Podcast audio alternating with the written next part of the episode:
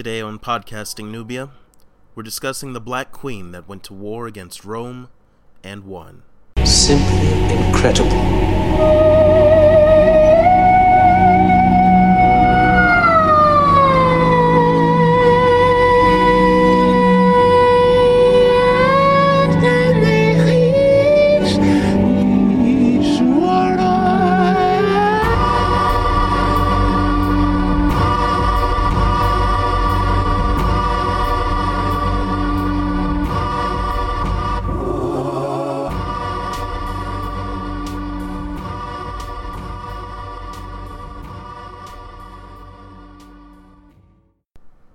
Welcome to Podcasting Nubia. I'm your host, Andre Samuels, and I'm the author of the book Nubia The Rise and Fall of African Empires. This is a very special episode today because I get to talk about one of my favorite rulers from African antiquity. Uh, in the last episode, we talked about Taharka, the greatest Nubian pharaoh, and he's usually everyone's favorite for those that are familiar with the topic there have actually been a lot of rumors that Will Smith has shopped around the idea of filming a movie about his life. And it's understandable. The story would be incredibly exciting. You have this charismatic figure who goes to war for the first time at the age of 16, so Jaden Smith can play young Taharka. Uh, he was allies with Israel, early Palestine, the Arabs, and the Phoenicians. So you'd have incredibly beautiful backdrops to film in. You'd have this incredible enemy in the Assyrian Empire. So it would make an incredible movie. But I think an even better story would be the epic of Queen Amanirenas. Now, before we get into her story, we have to paint a backdrop because when we study African history, it's easy to let the programming that we've all experienced color our expectations. So we have to reimagine African civilization. Now, after the breakup of Egypt and Kush that we covered in the in the first episode, when Taharka was defeated by the Assyrians, he retires to Napata. That was the capital city of the Nubian Empire. And he was buried there, like most Nubian pharaohs. And that lasts for about 300 years it's hard to wrap your mind around empires that last for more than a thousand years when our own country is only about 240 years old. But after 300 years, the Nubians moved their capital from Napata to a city called Meroe. And Napata continues to function as a sort of spiritual location. Now, we learn about why the capital is moved from the Greek historian Diodorus Siculus. Now, his account hasn't always been accepted by historians, uh, but the longer historians have had to contemplate what he wrote, uh, the more likely it is that most of what he said was accurate. The Nubians apparently moved their capital during the reign of King Ergamenes, that's around 295 to 275 BC. Now, according to Diodorus, the high priests of Amun at Napata were accustomed to determining how long a Nubian king could reign. The king served a sort of spiritual function in the empire. So the fertility of the kingdom, the food, the, the ability to produce uh, goods for the people was dependent on the king. So when the spiritual leaders, the priests, decided that a king was no longer fit to rule, they could simply send him a letter and say, It's time for you to go. And the king would be expected to end his own life. Now, King Ergamenes didn't like this idea. And so he sent a contingent to Napata and he slaughtered all of the priests. He just killed them all. Diodorus writes about this, and he says Ergamenes, who had received instruction in Greek philosophy, was the first to disdain this command.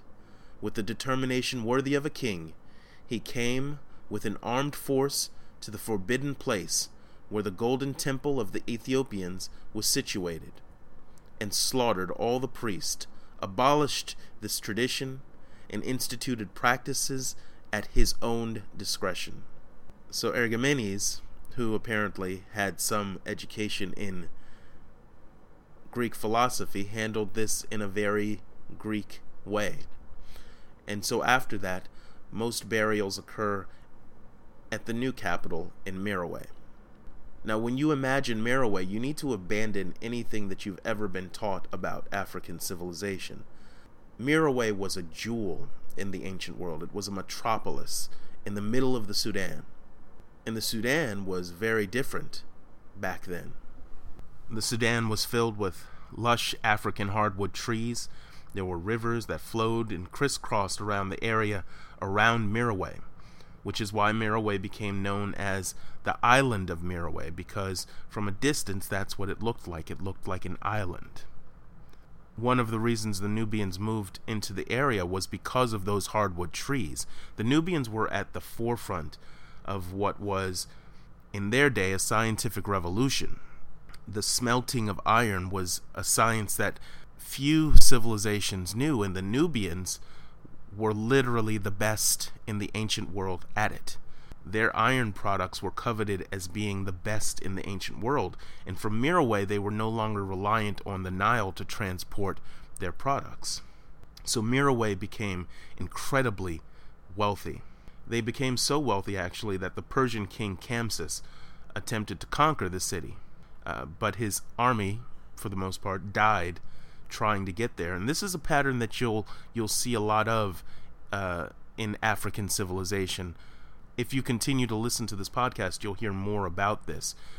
Africans were fond of placing their cities in places that were out of the way, that weren't easy to to get to, because the landscape then serves as a as another layer of defense against attackers. We should also talk about the character of Nubian civilization. Many African civilizations are at their core collectivist, and Nubia was no different. The state collected taxes and it collected products, um, and then it redistributed that to the population. So sharing the wealth was official state policy. Now, this character also means that researchers have found huge libraries and learning centers, and some of them have speculated that those universities were open to the public. Now, that's speculative, but based on the way that the economy of Meroe worked, that's not far from being possible. The Nubians had multiple systems of writing, they had libraries, and they were progressive in other aspects as well. One feature of the Nubian civilization is that women and men were considered to be equal, and this was certainly a rarity in the ancient world. In Kushite culture, kings and queens were equal. When the Nubians conquered Egypt, for instance, women were actually in control of the administration of the kingdom. Queens could command armies, they waged wars, they fought on the battlefield. Queens like Amanishakheto and Amanitore depicted themselves wearing typically male regalia. So the queens of Kush were also called the Candace or the Kandake, which meant queen regent and typically they are depicted as being larger women, more robust, plump. And so that's how Queen Amani is described. Strabo writes about her as being brave, strong, and blind in one eye. Now, from the best sources, we know that the Romans had been plotting to conquer Nubia for some time.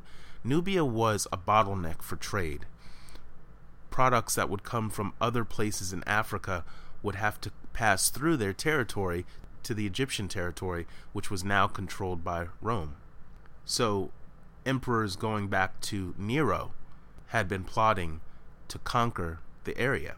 Apparently, Queen Amanirenas learned of these plans and she drove her army straight into the heart of Roman controlled Egypt.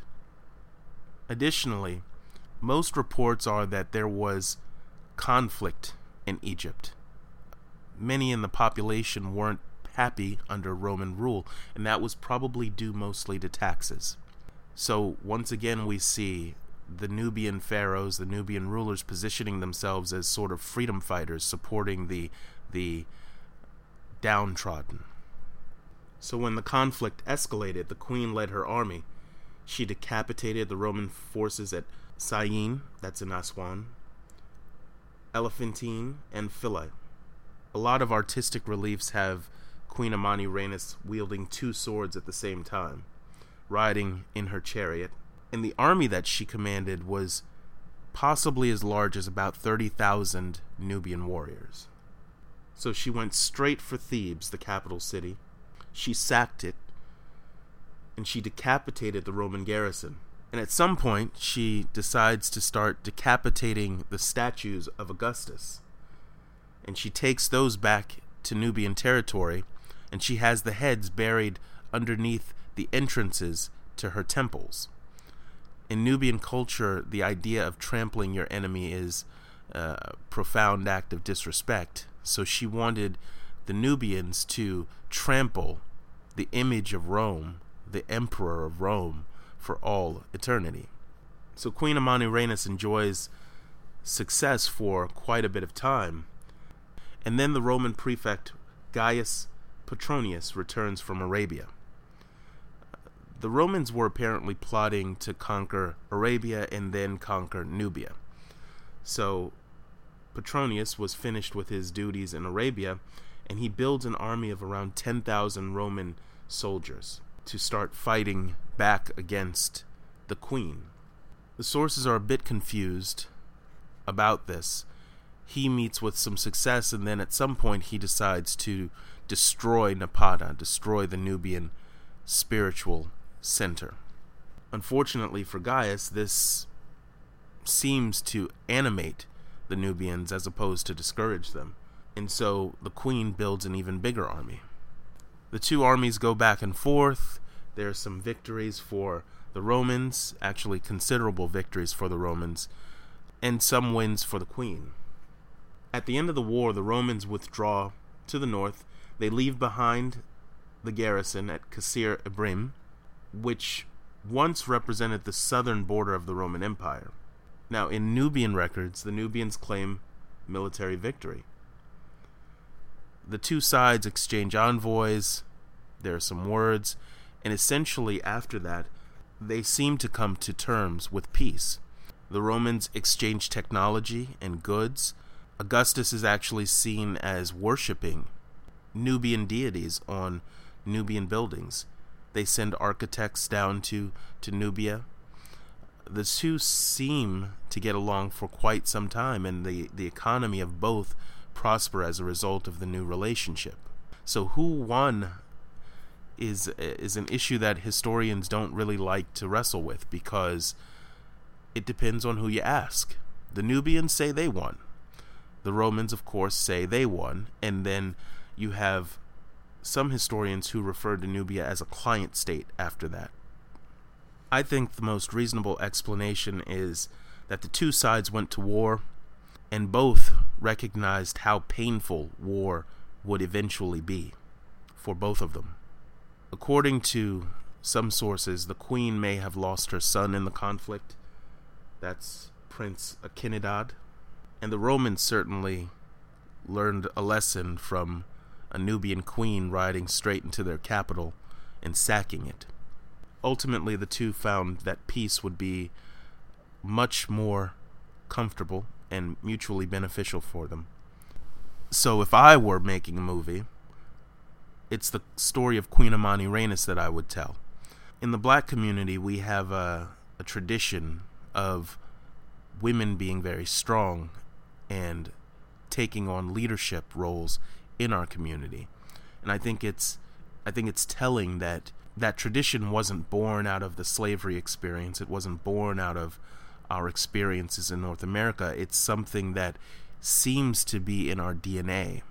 Strong women leadership, respected as equal by the men, it seems to be something that is common in many of the cultures. And if you continue to listen to this podcast, you'll hear about that as a feature of black African civilizations.